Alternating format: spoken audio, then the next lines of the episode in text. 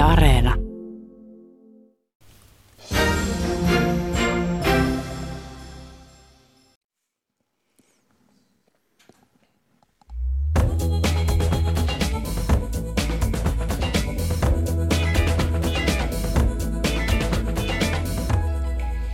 Oikein hyvää iltapäivää ja tervetuloa Kulttuuri Ykkösen perjantai-studioon ohjelmaan, jossa perataan kuluneen viikon keskeisimpiä kulttuuripuheen aiheita vakiraatilaisten kanssa.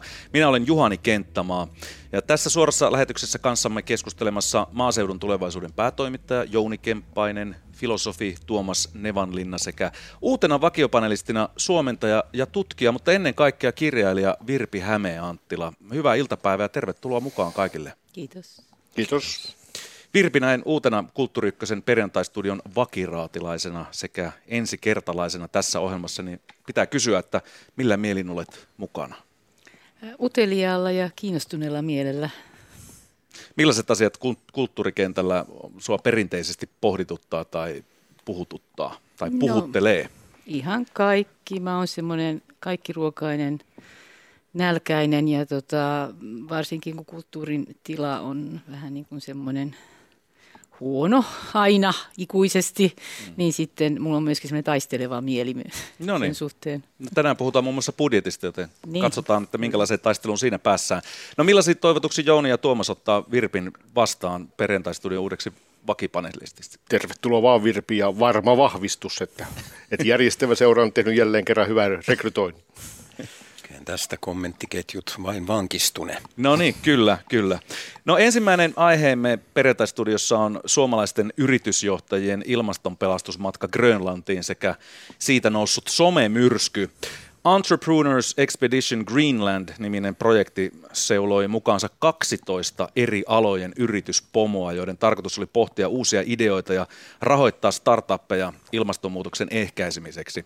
He päättivät matkata lentäen paikan päälle käydä patikoimassa ja kajakoimassa Grönlannin luonnossa, minkä yhteydessä he muun muassa kiipesivät nimeämättömän vuoren päälle ja ristivät sen Mount Innovationiksi.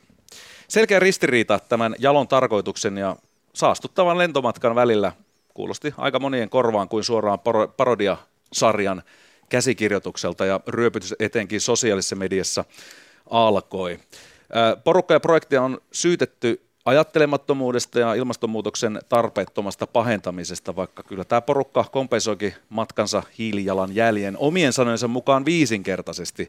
Mutta mitä ajatuksia tämä tapaus teissä oikein herättää? Virpi. No,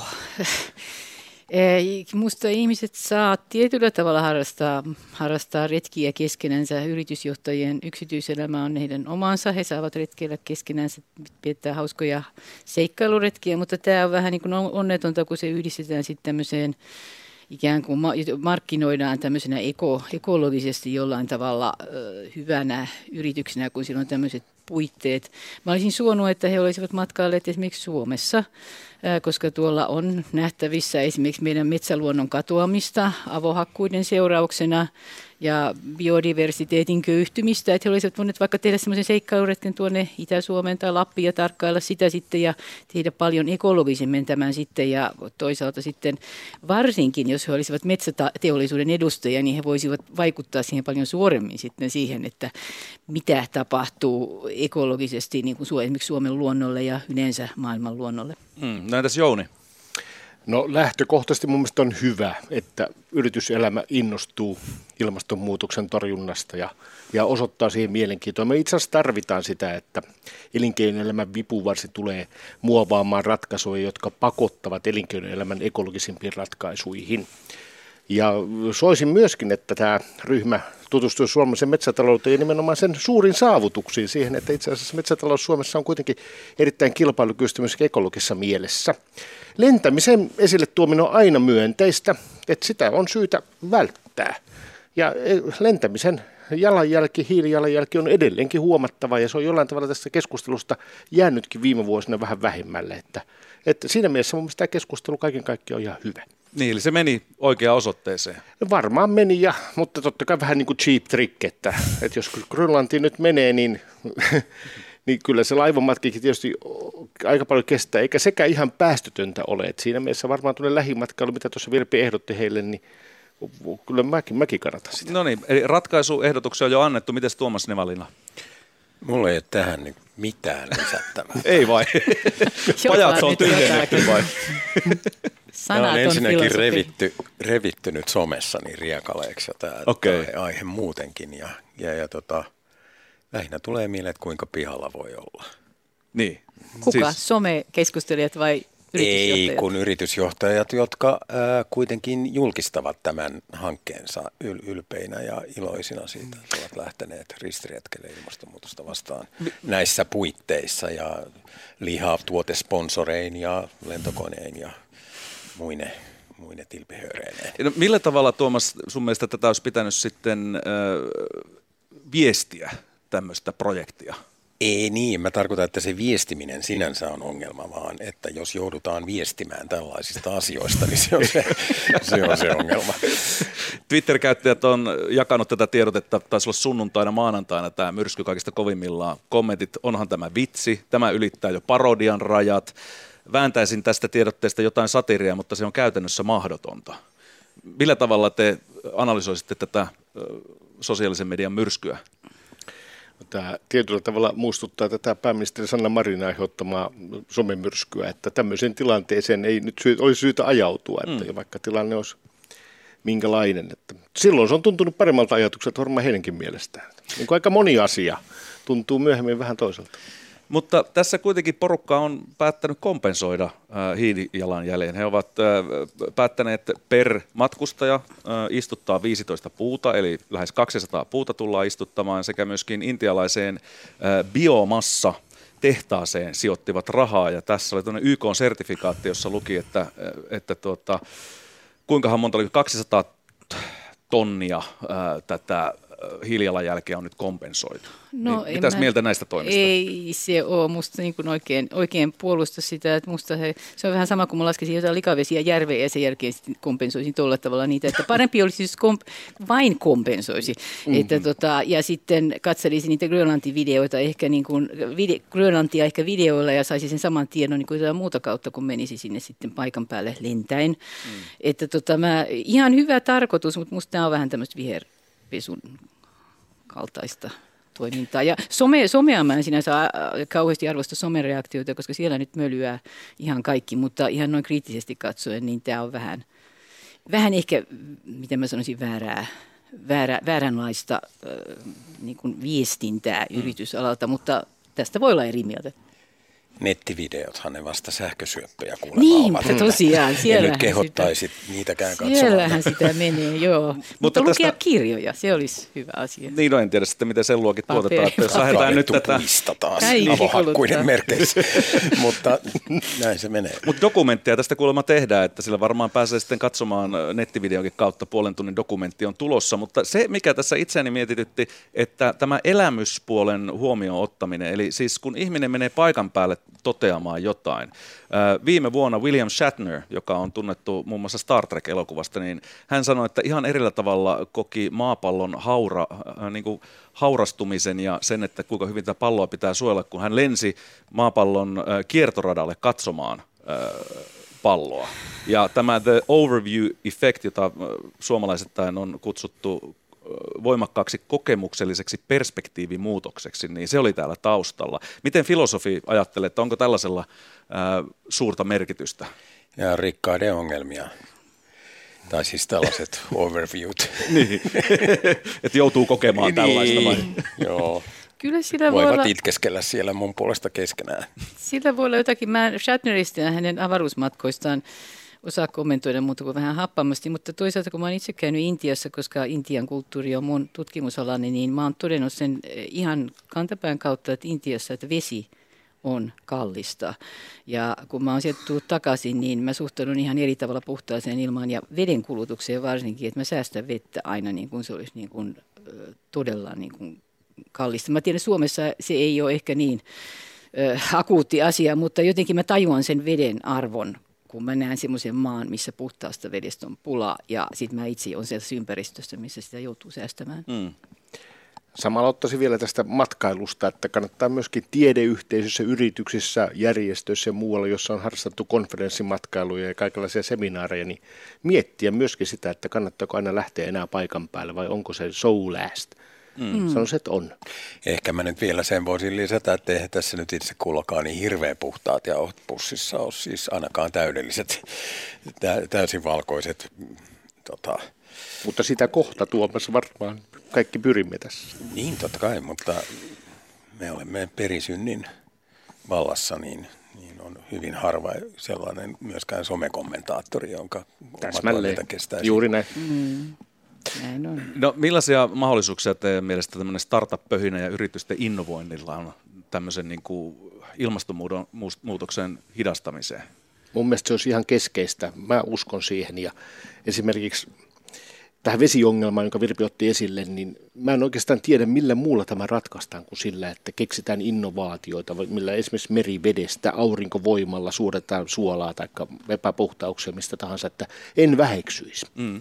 Mä tunnen aina vähän niin semmoista epäluuloista kohtaa, että teknologialla ratkaistaan teknologian ongelmia, mutta tota, periaatteessa mä odotan ja katson, että tuleeko startup-yrityksistä nyt mitään pelastusta meidän maapallollemme. Niin, jotkut on sanonut, että fossiilikapitalismi on se suuri ongelma, yksittäinen ongelma, joka aiheuttaa tätä, tätä niin kuin ympäristötuhoa, niin, niin, niin tota, kuinka paradoksaalisena te näette, että sieltä haetaan sitten myöskin niitä ratkaisuja? No joo, kyllähän se tietysti periaatteessa on paradoksikin, mutta kyllä kai tässä kaikilla rintamilla jotain keinoja pitää keksiä, että kyllä me nyt tässä tavallaan myös EUn ja, ja, ja sitten myös kansallisten energiapoliitikkojen ää, niin kuin toimia – ennen kaikkea odotan, että siis vihreän siirtymän niin tilan luominen, jossa sitten erilaiset startupit voivat sitten uiskennella ja saada, saada, saada tilaa, jos, jos kokevat sen tarpeelliseksi. Mutta se pitää niin kuin luoda sellainen tavallaan ää, kehys, jossa, jossa tätä toimintaa sitten tapahtuu niin kuin eri tasoilla. Mä olen samaa mieltä esimerkiksi tämmöisen talouskasvun varaan rakentaminen, joka vuodesta toiseen ikään kuin jatkuu. Sen varaan rakennetaan sosiaaliturva, eläkejärjestelmää, mitä tahansa. Ja tiedämme, että se ei, ei kestä. Ja jollain tavalla ikään kuin Euroopan keskuspankki ja vastuulliset, ketä Tuomas nyt sitten tarkoittaa, tällä, ketkä luovat sitten semmoista niin kuin viitekehystä, niin kuin tapana sanoa tälle, jotka luovat ikään kuin ekologisesti kestävän talouskasvun, niin olkoon sitten kuka tahansa, niin kyllä siihen, sitä suuntaan, siihen suuntaan pitäisi päästä, että tätä kulutusta me emme kestä. Joo, se pitäisi ajaa, ajaa niin kuin hillitysti tai hallitusti alas, mutta se mietityttää vaan, että riittääkö sekään enää niin. tässä vaiheessa, mutta yrittää aina kannattaa. Kiitoksia näistä arvioista ja huomioista. Jatketaan seuraavaan aiheeseen, joka keskittyy myös mediaan.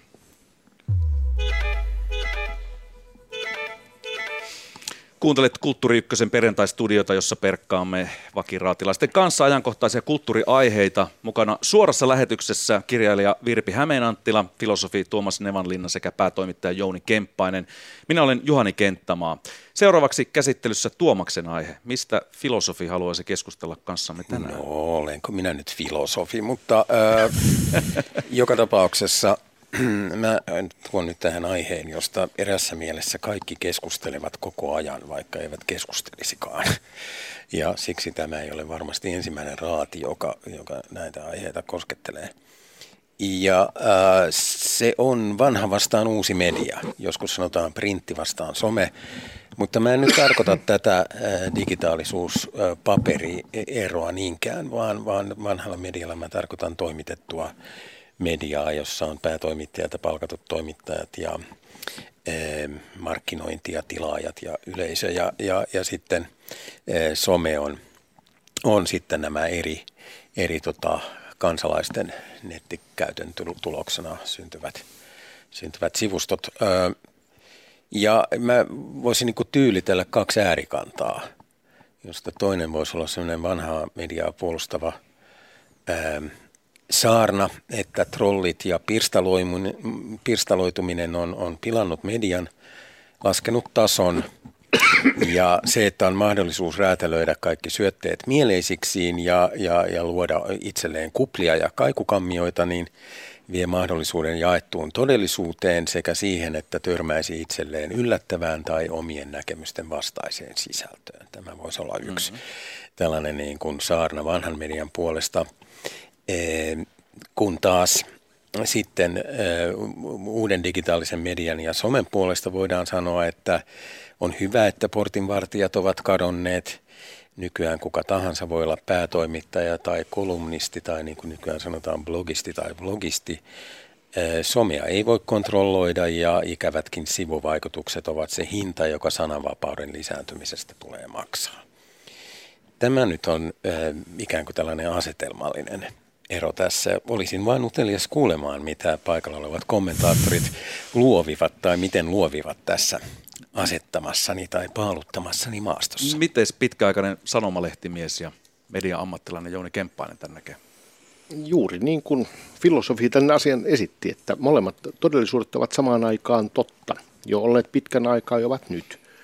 On olemassa media, joka, jolla on nämä rakenteet, mitkä Tuomas äsken tässä totesi, ja ikään kuin semmoinen brändivastuu tai semmoinen niin strukturoitu vastuu siitä.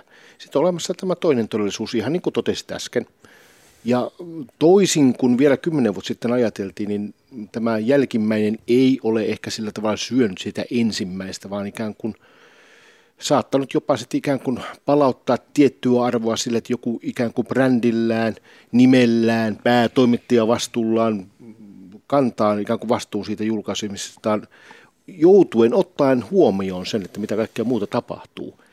Että kyllä nämä rinnakkain molemmat ovat kehittyneet ja ja tota, jollain tavalla varmasti kehittyvät edelleenkin. En osaa sanoa, kumpi näistä nyt sitten vahvemmin kehittyy, ehkä jälkimmäinen. Mutta Eli tota, sosiaalinen media. Sosiaalinen media joka tapauksessa, mutta se ikään kuin sirpaloituminen ja sitten tietyllä tavalla tämmöinen niin kuin kuplautuminen tai sanotaan nyt vaikka mitä Trumpin Yhdysvalloissa tapahtui, niin osa ihmistä niin kuin pelästyy sitä joka, jota se kenties sit, niin kuin minun mielestäni pahimmillaan on tuottanut. En tiedä, tämä, mitä Venäjällä tapahtuu nykyään varmaan vielä pahempaa. Mm. Ensi Virpi. Joo, tämä on vähän ongelmallinen asia. Mä tota, Helsingin Sanomien visioliitteestä luin tämmöisen artikkelin tässä vastikään sellaista asiasta niin kuin somevaikuttajista ja päättäjistä ja heidän suhteestaan, suhteestaan ja tätä, tämähän on ollut muutenkin esillä aiheessa, aiheessa, aiheessa josta mä en halua puhua. Mm. Mutta, tota, Kulttuuri ykkösessä on jo käsitelty. Joo, se on aihe. käsitelty varmaankin ihan perinpohjia jossain muuallakin. Mutta tota, tää, tää, siellä oli myöskin tämmöinen tieto, että tämmöiset nuoret, nuoret ottavat pääasiassa, pääasiassa semmoisen uutistietonsa somevaikuttajilta ja tämmöisiltä just tällaisilta julkiksilta, jotka on tämmöisiä julkiksia, niin mä en tiedä, se kuulostaa vähän huolestuttavalta. Musta myöskin tämä, tämä jotenkin tämmöinen suurien sanojen käyttäminen, että tämä ikään kuin tämä auktoriteettien ja portivartioiden poistuminen ja se, että kaikilla on ääni, jotenkin antaisi tämmöistä vapautta, demokratiaa ja sanan vapautta. Just, että, että se on, demokratia on varsinkin semmoinen vähän hassu asia että se, siinä jollakin tavalla tämmöinen tutkittu ja perusteltu tieto ja mielipide asetetaan samanvertaiseen asemaan. Ja se on minusta nykyään vähän ongelma, ongelma välillä, kun esimerkiksi katselee jotain, jotain televisioiden väittelyä, niin siellä usein tuodaan aivan niin kuin eri tasoisia tietoja vastakkain, ikään kuin ne olisivat tasaveroisia. Ja se, on musta, niin kuin, niin kuin, mitä mä sanoin tutkijataustoissa, niin se on hiukan huolestuttavaa. Mä aina niin kuin odotan aina perusteluja, jos mä saan jonkun väitteen. Ja jos ni, siellä niin kuin lentelee vaan kaiken maan mielipiteet ja sitten tämmöinen nuori, nuori yleisö varsinkin sitten ajattelee, että kun hänen some, mieli somejulkiksensa jotakin tuumii, niin sitten se on oikein, niin emme, tai uutinen tai tieto, niin se on ehkä vähän kyseenalaista. Tosin kyllä, jos se somejulkis, hänellä on sitten se tieto, hän on oikea, että usein nämä, nämä tämmöiset, jotka markkinoivat tätä tätä demokratiana, tätä mm, somevaikuttamista ja sanoo, että tämmöiset somejulkikset voi sitten vaikuttaa maailmaa parantavasti, jos heillä on sitten tämmöisiä oikeita päämääriä, ekologisuutta, oikeita tietoa esimerkiksi koronasta, että he eivät levitä tämmöisiä ihmeellisiä huhuja niin kuin mm. jotkut julkikset, vaan he olisivat niin kuin sitten kanavoineet tämän oikein tämän viestintänsä, mutta voiko tämmöistä somejulkis porukkaa sitten hallita, niin että he jakaisivat semmoista tietoa, mikä olisi hmm. perusteltu ja tutkittu. Mutta somehan käyttää monet muutkin kuin somejulkkikset, kyllä, ja siellä kyllä. jaetaan tietoa. Sosiaalisella medialla on nähtävästi, nähtävästi ollut kuitenkin paremmat mahdollisuudet nostaa puheenaiheeksi sellaisia epäkohtia ja ilmiöitä, joille perinteinen media on ollut pikkasen sokea. Esimerkiksi niin kuin naisiin tai vähemmistöihin kohdistuvat epäkohdat, kulttuurin syrjivien rakenteiden purkaminen, Black Lives Matter, Me Too, lähti Yhdysvalloista, täällä on ollut Punkstuut ja muut tämmöiset vastaavat. Niin mitä mieltä te olette tässä mielessä some- ja digitaalisen medioiden potentiaalista? Osaako Tuomas tähän sanoa? Joo, toki mainitsit tuossa jotain niin kuin, äh, netin ja, ja, ja somen tavallaan niin kuin siinä on se poliittinen mobilisaatio käy niin kuin nopeasti tarvittaessa, että sehän on hyvä, hyvä mutta tota, kyllä mä pitäisin niin kuin näitä, ää, vähän niin kuin Joonikin sanoi, niin kuin nämä molemmat niin kuin tavallaan irrallaan otettuna on, on niin kuin kuulostaa ihan hyvältä, että sehän on ihan hyvä, että on ammattitaitoisesti toimitettuja lehtiä ja ammattitoimittajia, jotka osaa käyttää lähteitä ja olla kriittisiä. Ja, ja sitten on hyvä, että jengi saa vapaasti melskata jossain. Ja tämä on niin kuin, tavallaan nämä molemmat asiat niin kuin erikseen otettuna kuulostaa mm. niin kuin ihan, ihan erittäin kannatettavilta, mutta tavallaan tilanne ei ole tämä, vaan eräs mielessä ne on läpäisseet toisensa. Eli että eräs mielessä media on niin kuin some, Eli siis sehän raportoi kaikki somekohut ja, ja, ja tota, sitten asettuu niin kuin itse viereen seuraamaan näitä ja, ja, ja kalastelee klikkejä ja, ja tykkäyksiä vähän niin kuin somessakin kalastellaan ja, ja, ja sitten taas some on media, siis se on, influencerit tulee toimeen mainostuloilla ja sitten meillä on tietysti paljon muutakin pahaenteisempää algoritmia ja, ja, ja, tota, ja louhintaa siellä meneillään, eli, eli että se some on, on, on siis täysin niin kuin kaupallisten intressien ja myös suuryhtiöiden niin kuin läpäisemä.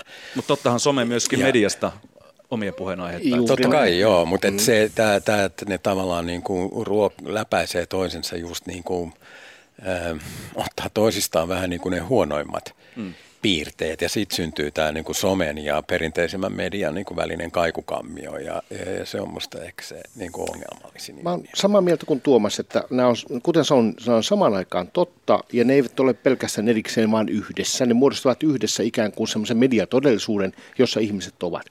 Ja tämä on mun mielestä Juhani hyvä sulta, että, että siis mun mielestä edelleenkin Suomessa aika moni tämmöinen some-influensseri, vihan sanaa, mutta käytin sitä mm, näköjään. Mm, mm. Niin, Vaikuttajistakin ottaa, puhutaan. Ottaa sen, niin, ottaa ikään kuin sen perinteiseltä medialta ikään kuin sen uutisen sinällään. Ja siinä ei ole mitään pahaa. Mun mielestä se on itse asiassa oikein hyvä. Ainakin meille kelpaa oikein hyvin se, että joku somessa keskustelun aiheesta, josta maassa tuolla, on niin nostanut asioita esille. Esimerkiksi tänään, että oli Sanna Marinin suosio on pysynyt ja säilynyt ja tosi hyvä. Samoin Yleisradio käyttää mun mielestä Suomea juuri tällä tavalla, tai pyrkii käyttämään. Pystyykö käyttämään sitä asiaa, niin se on se toinen juttu.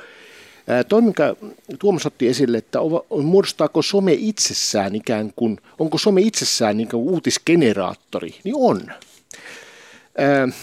jos vastuullinen media tai somevaikuttajat käyttävät sitä vastuullisesti, sitä niin ei siinäkään mun mielestä mitään niin kuin ihan kammottavaa ole. Sen sijaan kammottavaa voi olla se, millä tavalla isot ää, tietoliikenneyhtiöt keräävät ihmisistä tietoa, jo, josta ihmiset eivät itse ollenkaan niin kuin tiedä, mitä heistä kerätään. Ja sitten kun totesit äsken Tuomas, että tämmöinen poliittinen mobilisaatio käy nopeasti, se on erittäin hyvä havainto halutessaan, siis nyt kun sitä tietoa on niin paljon, että me emme tiedä, niin väärin käsi joutuessaan tai väärin käytetty, niin tämä on mun mielestä niin kuin semmoinen asia, mistä tulevaisuudessa olemme enemmän huolissamme kuin tänään kulttuuri ykkösessä tänään. Niin, eli yksityisyyden suoja ja mitä kaikkea Kyllä. meidän ja mitä yhdistetään ikään kuin, tehdään. Niin. Hmm. Tämä on vähän eri asia kuin mistä Tuomas puhui, mutta nyt vein keskustelun nyt tähän suuntaan. Se on sallittua. Mm-hmm. Poliittisen mobilisaation nopeus on tietysti yhtä hyvä tai paha asia, kun se poliittisen mobilisaation on ikään kuin suunta tai sisältö. No just tätä niin. meinasin, että se riippuu ihan, että mitä sillä tavoitellaan. Kiitos tämän puheenaiheen perkaamisesta. Jatketaan seuraavaa, joka käsittelee meidän alati muuttuvaa, muuttuvaa luontosuhdetta.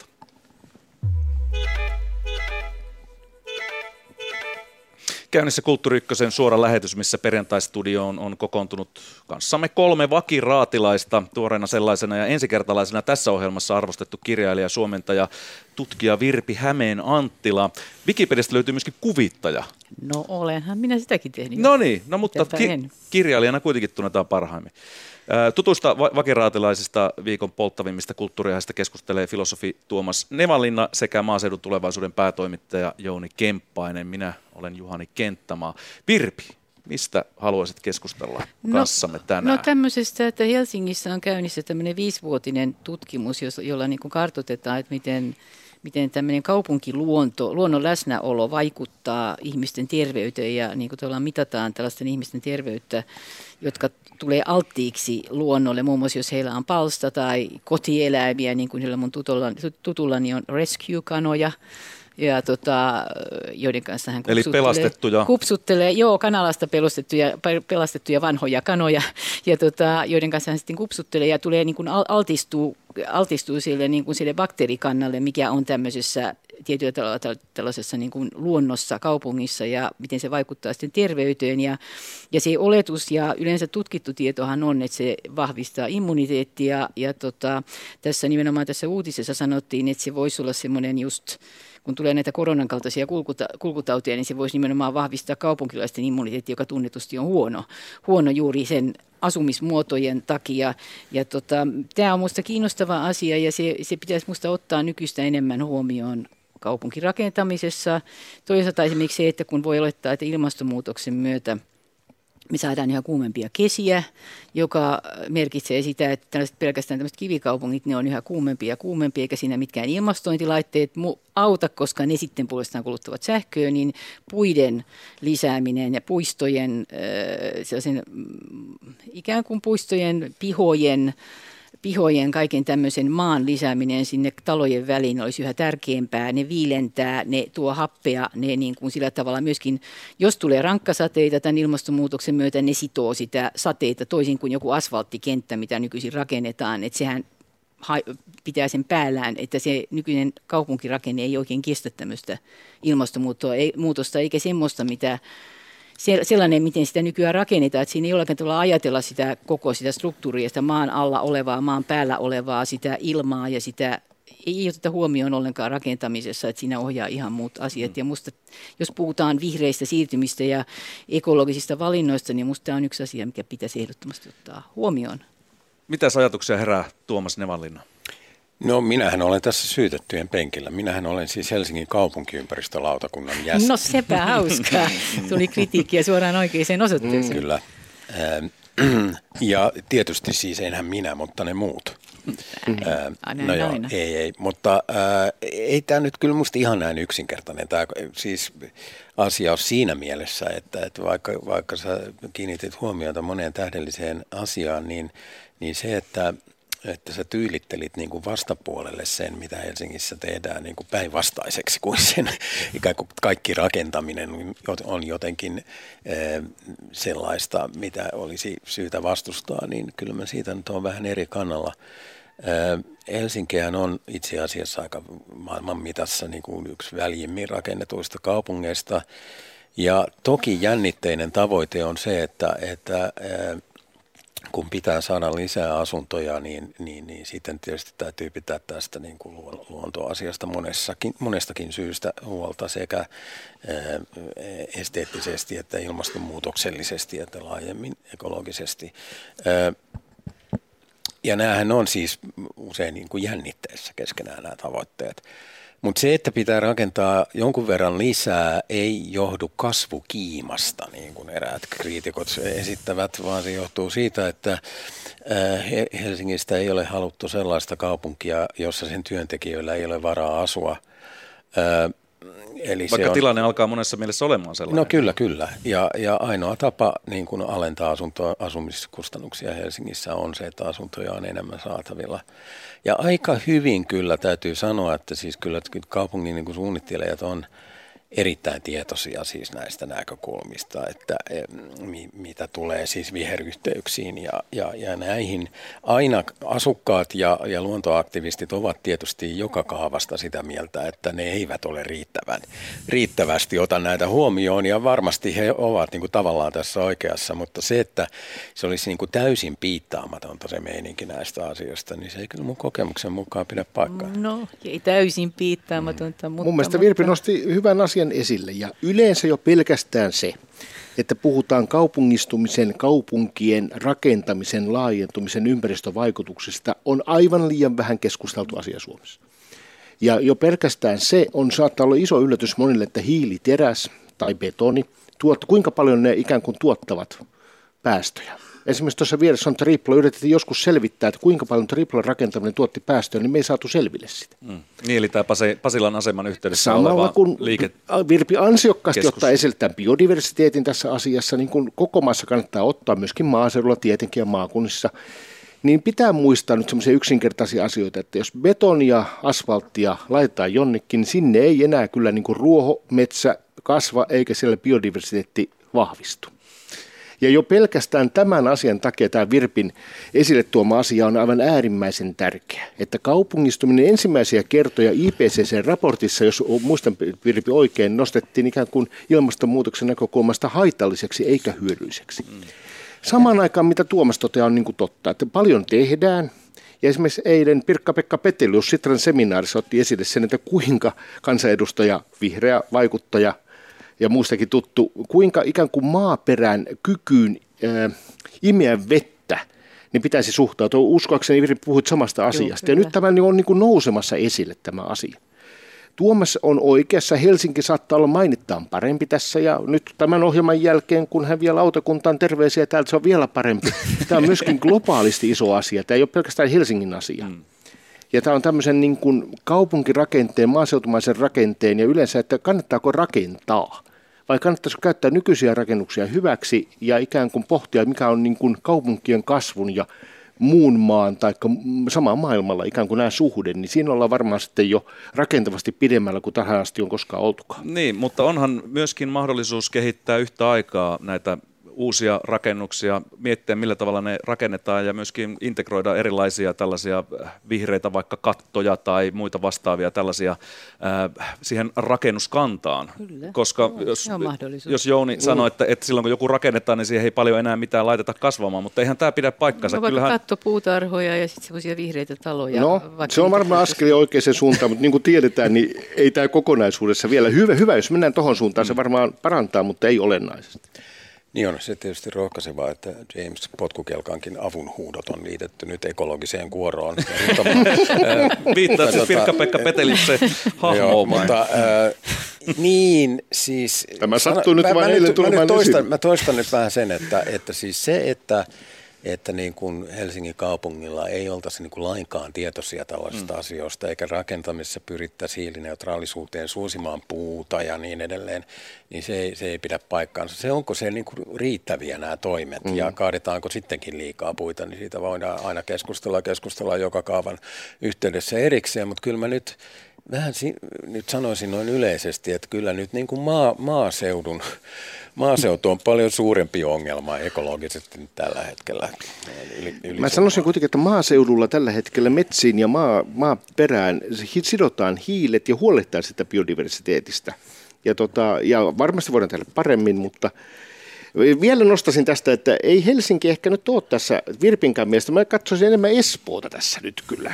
Ja missä samaan no, aikaan puretaan ja rakennetaan. Puretaan ja rakennetaan no, saman. Itse asiassa tämä Hesarin juttu, johon tuota Virpi viittasi, niin siinä oli haastateltu Oulun yliopiston professori Helka-Liisa Hentilää, ja hän sanoi, että siis äh, tämmöiset niin kuin kaupunkirakenteiden eri osien väliset fyysiset yhteydet pitäisi olla sille niin kuin 15 minuutin matkan päässä, niin silloin kaikki tällaiset virusten leviäminen estyisi ja nämä yhteydet katkeaisi, ja, ja hän sanoi, että, että on Varsin tiheä taajamaverkosto ja hyvinvoivia maakuntakaupunkeja ja pienet ja keskisuuret keskukset voisivat tarjota asuinympäristöjä, jotka ehkä parhaiten ylläpitäisivät terveyttä ja tämmöisiä kaupungin monikeskuksia ja, ja, ja lähiöt uuteen loistoon. Mutta tämähän on Espoo ja Vantaa on mahtavia esimerkkejä siitä, että siellä ei ole mitään yhtä keskustaa. Sehän on sellainen ihmeellinen ameba, joka on levittäytynyt ympäriinsä. Ehkä vai? niitä löytyy vähän kauempana maakunnasta, Juhani, kyllä. kyllä. Mutta Mut, vantaalaisena mitä sanot tähän, Virpi? No mä oon vantaalainen, mutta mä oon tosiaan Tapiolasta kotoisin synty, syntyjäni niin sieltä ja kun mä katson Tapiolan uutta keskustaa, niin ei siellä mikään biodiversiteetti juhli siinä Kivikylässä, josta ei edes metrosta löydä, niin kuin tietään ulos, kun se on niin rakennettu umpeen se koko homma. Niin että, tiesitkö että, muuten Virpi, että me olemme olleet samassa koulussa? Olemme olleet, joo, että meillä on outoja yhteyksiä, mutta, tota, mutta jotenkin se ikään kuin vanhana tapiolalaisena niin kuin silmään, silmään särkii se, se, että siellä ei kyllä ole kauhean paljon sitä viher, vihreän kaupungin tai miten mä sanoisin, puutarhakaupungin ihanteita kunnioitettu siinä. Että ei ole metsäjumala Heikki von Hertzen pyörisi haudassaan, haudassa jo näkisi sen uuden aino, aino, aino keskuksen, ainoa keskuksen, vai mikä se nyt onkaan siellä. siellä se on musta niin kuin pöyristyttävä. Tietysti, tietysti no niin kuin rahan kannalta se näyttää hyvältä, mutta tota, ja talouden kannalta, mutta tota, se ei ole... Näyttääkö siinäkään? Asumistuen niin. määrä on hillitön, millä ikään kuin pidetään yllä tämmöistä gründeritoimintaa pääkaupunkiseudulla, mikä Tuomas mm. tietää meitä paremmin. Mutta se on toisen keskustelun paikka. Kiitos arvioista ja kommenteista. Seuraava aihe odottaa ja siinä pyöritellään nyt niitä poliittisia euroja ja kakunpaloja, mikä taho saa mitäkin ja kuinka paljon. Eli talouskeskustelu seuraavaksi.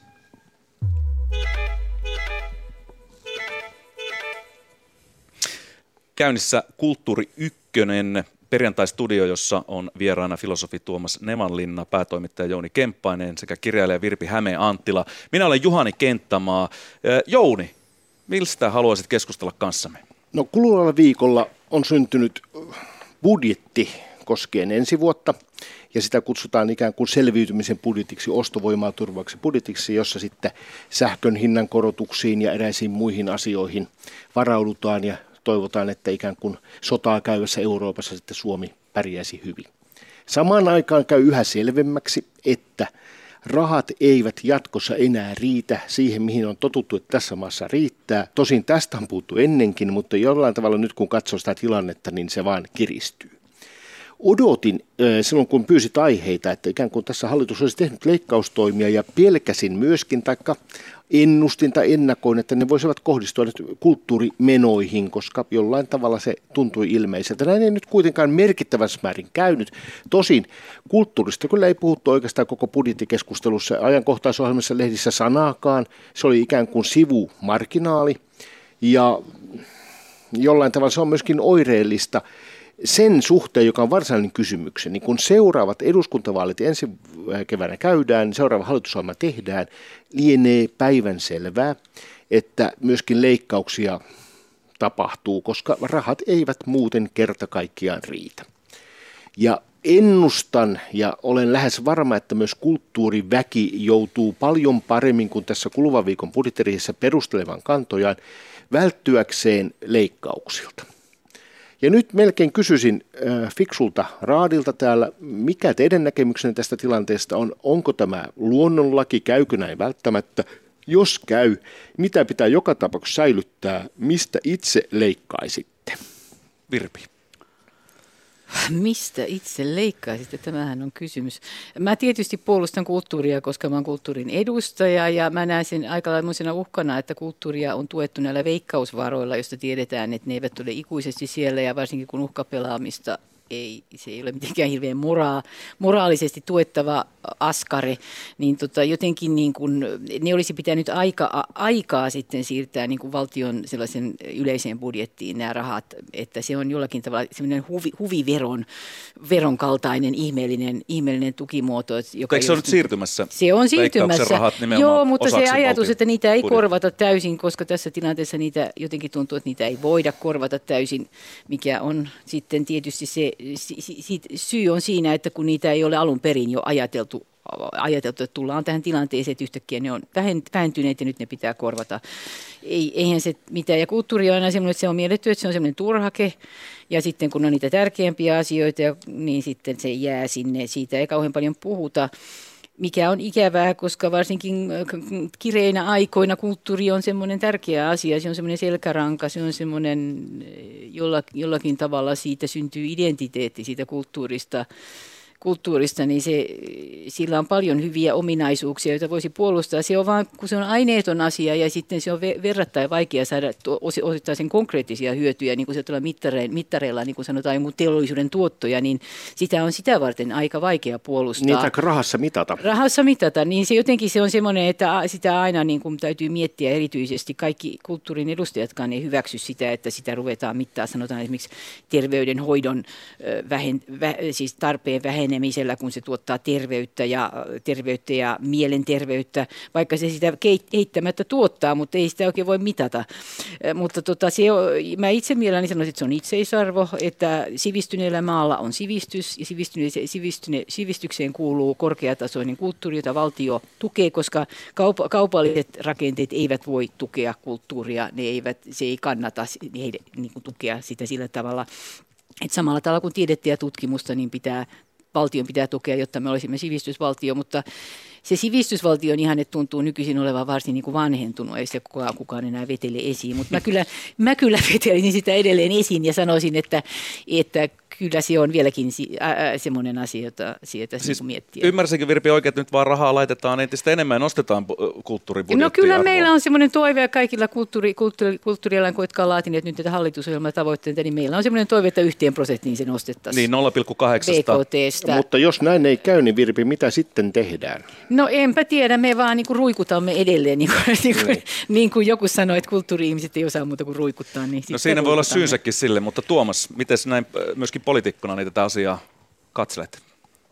Niin, no tämän, tämän, kulttuuri, tämän hallituksen niin kuin kulttuuripoliittinen saldo on, on vähän kaksijakoinen, että, että toisaalta monia leikkauksia kyllä sitten peruttiin vähän viime tingassakin, mutta kuitenkin peruttiin.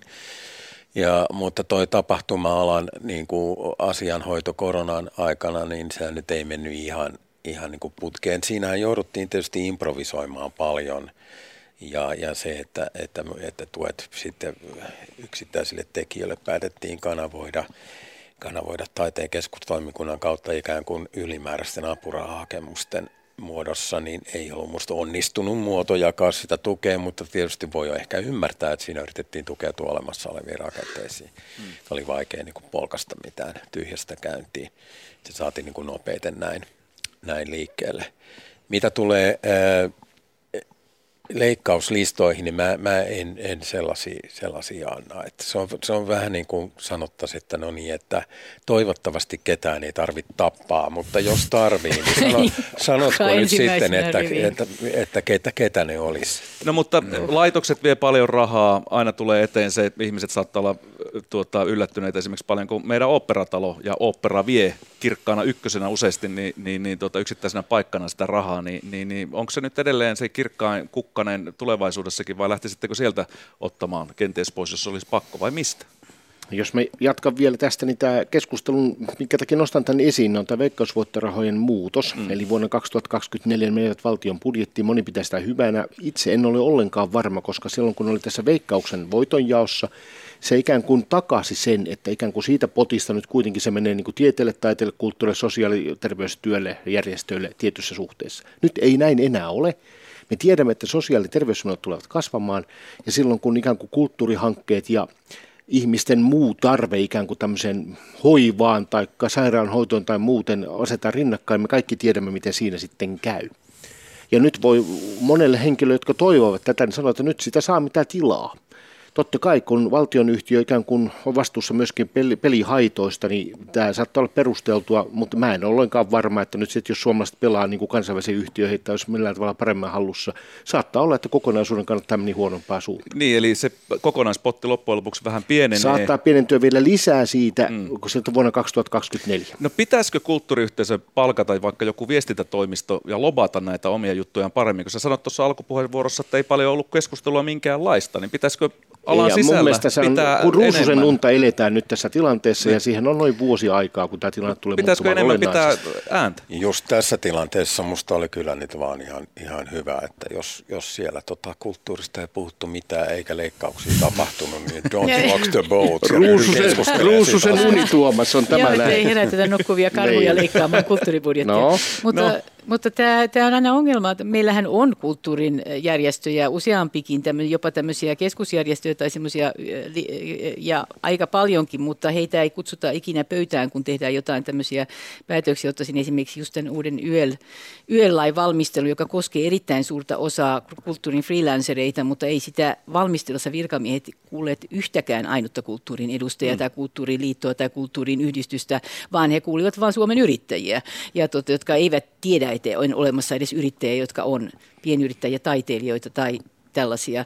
Et, et, et se on vaan se, että se on niin vaikea saada sitä ääntään kuuluville että, et, ja päästä tänne ikään kuin päättäjät eivät kutsu. No kutsu. mutta siihen pitää selkeästi strategia no, saada joo, sitten. strategioita on laadittu jo ja toivotaan, että ne tehoavat. Ehkä sen pitäisi olla vielä aggressiivisempaa sen No, no, just Täytyy antaa kiitokset kitaristi Mikko Kososelle, joka kyllä koko korona-ajan taisteli kuin leijona tota, freelance-muusikoiden ja tapahtuma-alan puolesta. Se on yh- yhdelle ihmiselle aika kova, Kyllä. kova rasti. On. Hei, kiitos näistä kommenteista. Otetaan seuraava aihe käsiteltäväksi.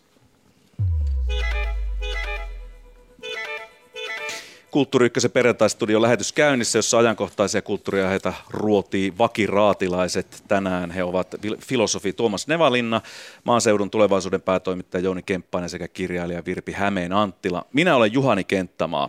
Perjantaistudion viimeisenä aiheena Mihail Gorbachevin kuolema ja hänen perinnön pohtiminen. Yksi 1900-luvun keskeisimpiä valtionjohtajia, Neuvostoliiton ensimmäinen ja viimeinen presidentti.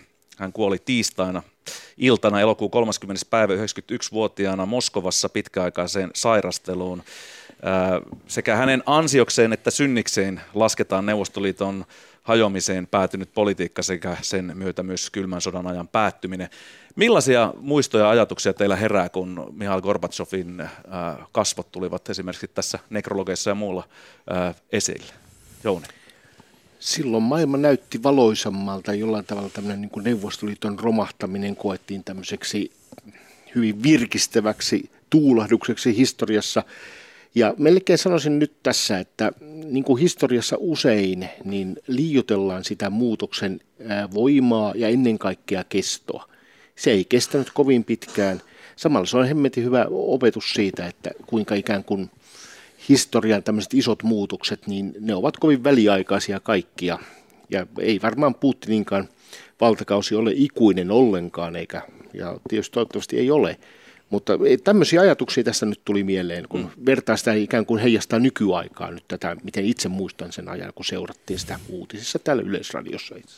Mites Virpi? No joo, se on, se on aika kiinnostava ilmiö toi, kun hän, hän on niin monta asiaa, asiaa niin kuin monille ihmisille. Hän oli jo silloin alun perinkin, että, tota, että, tota, että länsi, länsi, länsi katsoi niin kuin hyvällä silmällä glasnostia ja äh, perestroikkaa ja kaikkea sellaista, koska se oli semmoinen, että se vähensi lännen, se nosti lännen arvovaltaa ja heikensi Neuvostoliittoa, josta sitten tuli Venäjä.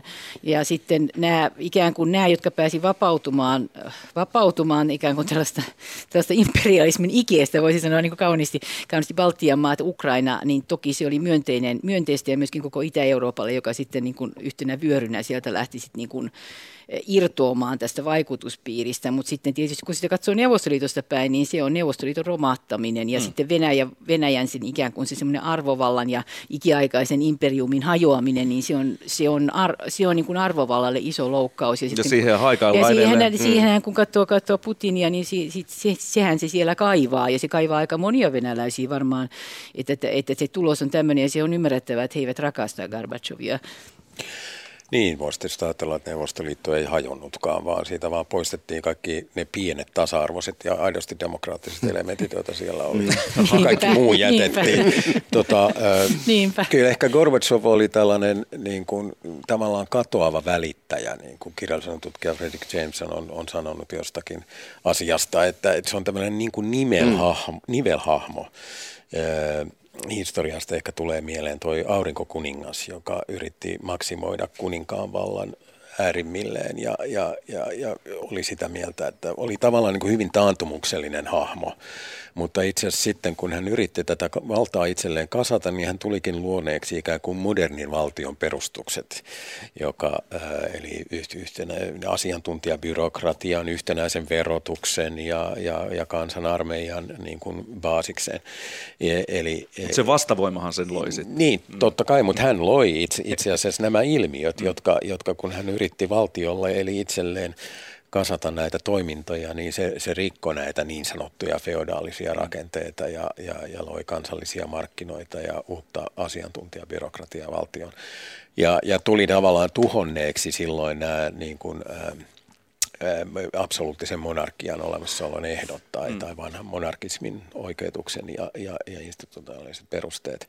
Ja tota, Niin, Gorbatsov oli vähän tämmöinen katoava välittäjä hahmo kanssa. Niin, hänellä oli kunnianhimoisia suunnitelmia. Glasnost mainittiin ja myöskin talousuudistus perestroikka. Mitä jos hän olisikin jollain ilveellä onnistunut ja olisi syntynyt uusi, uljas, moderni, sosialistinen suurvalta tuohon ei, viereen. Tai... ei, ei, se, olisi ollut, se oli niin kuin alun perin, kun katsoi sitä, niin ihan mahdoton projekti. Myöskin se, että kun kaikki niin kuin iloitsi siitä, että no nyt sieltä tulee sitten semmoinen uudenlainen Venäjä ulos tästä, kuoriutuu tästä, tästä vanhasta, vanhasta homeisesta systeemistä, joka oli jo niin kuin, just kun näkyi ne, van, ne, ne, ne viimeiset johtajat oli niin semmoisia, että ne olivat niin mu, mu, muumioita. Sairaita ja vanhoja. Joo, joo että ne, se jo herätti hu, hu, tästä huvitusta, mutta, mutta kun sen tietää, tietää eikä tämän maan rakenteen, niin siellä, siitähän tuli niin semmoinen ryöstö, ryöstö, raha, raharyöstövaltio ja sitten, sitten se koko homma kuten arvata saattaa sitten, niin kuin, sieltä tuli se vahva johtaja, joka otti käsinsä sen semmoisen imperiumin rakentamisen uudelleen. Et, et Jeltsin jotenkin, oli välissä kuitenkin tässä. Jeltsin mm. oli ja nämä vallankaappaukset ja kaikki, kaikkien, kaikkien niin käyttö, mutta se on ikään kuin tämmöinen historiallisella jollakin äärettömän inhottavalla vääjäämättömyydellä sitä, a, a, sitä ajaudutaan kohti taas, taas niin Saaria ja Stalinia ja kaikkia mm. tämmöisiä muuta ihannuksia, että siellä istuu taas vä, väki kidutettavina siellä kammioissaan ja, ja mistään ei saa puhua mitenkään, että se on diktatorisempi tällä hetkellä kuin pitkiin aikoihin, mm, edes mm. näiden Andropovin ja ties mikä Chernenkojen aikana. Turun yliopiston emeritusprofessori Kimmo Rentola Radio Suomen päivässä sanoi, että Gorbatsovilla oli aikoinaan mahdoton tehtävä uudistaa valtava ja kankea neuvostoliitto, mutta sai sen hajoamaan ilman suurempaa verenvuodatusta. Hänellä oli tällainen metafora vuotava kuplahalli, eli se pikkuhiljaa mm-hmm. vaan lyhistyi kasaan, vaikkakin ihmisiä kyllä kuoli tässä, mutta sitä ajateltiin, että, että tuota, tämä tulee olemaan valtava verenvuodatus, kun Neuvostoliitto hajoaa. Mitä mieltä olette tämän emeritusprofessorin kommentista? Se on hyvin sanottu musta mm. ja musta ja sen voisi laskea hänelle ansioksi, että hänellä on kaikenlaista ei niin ansiota, mutta tämä, tämä verettömyys ja tämä siirtymävaihe. No ei latvialaisilta kannata kysyä verettömyydestä. No ei, ei, ei, eikä, eikä romanialaisilta niin, ehkä, mutta... Niin. Tota, Mut, Jouni. Mutta, Juuri, mutta hänen toimintansa tuloksena ikään kuin moni valtio sitten kuitenkin vapautui tästä Neuvostoliitosta vähän niin kuin kauemmin niin kuin kauemmin katsoen sitä asiaa, mm. tai sen seurauksena. Ja, mm. Että mun mielestä joku vuotava kuplahalli, niin joku sen sitten vaan tilkit ne reijät, ja tuossa se taas on. Mutta kyllä tietysti voi sanoa, että, että kun vilautit tota, niin kuin modernisoidun sosialismin mahdollisuutta, niin sehän oli siis sellainen tila, jota länsi ei ole suostunut antamaan. Aivan. Et nyt se täytyy heti kuroa tähän niin kuin läntiseen kiinni, tai tätä, mm. tätä tutkimisen mahdollisuutta me emme saa. Aivan. Mm. Ehkä rinnakkaistodellisuudessa jossain päin universum universumia. Kiitos keskustelusta kirjailija Virpi Hämeenanttila, Tuomas Nevalinna, filosofi sekä päätoimittaja Jouni Kemppainen. Kulttuuri Ykkönen palaa maanantaina jälleen uuden aiheen kerran Yle Radio Ykkösen aaloille sekä Yle Areenaan. Toimittaja Niklas Vankke tutustuttaa meidät Nils Ros, äh, Rosenschmidtin eli Smittenin surmaa, joka oli oma aikansa kuohuttavin suomalainen murhajuttu, johon jopa Ruotsin kuningaskin joutui ottamaan kantaa. Tätä aihetta siis käsitellään maanantaina.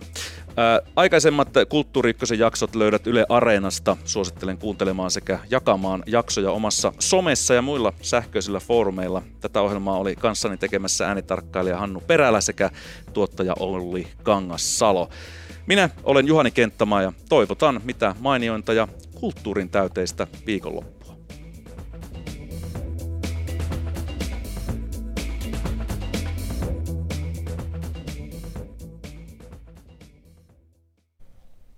Kulttuuri Ykkösen perjantaistudion raatilaiset olivat kirjailija Virpi Hämeenanttila, päätoimittaja Jouni Kemppainen ja filosofi Tuomas Nevanlinna.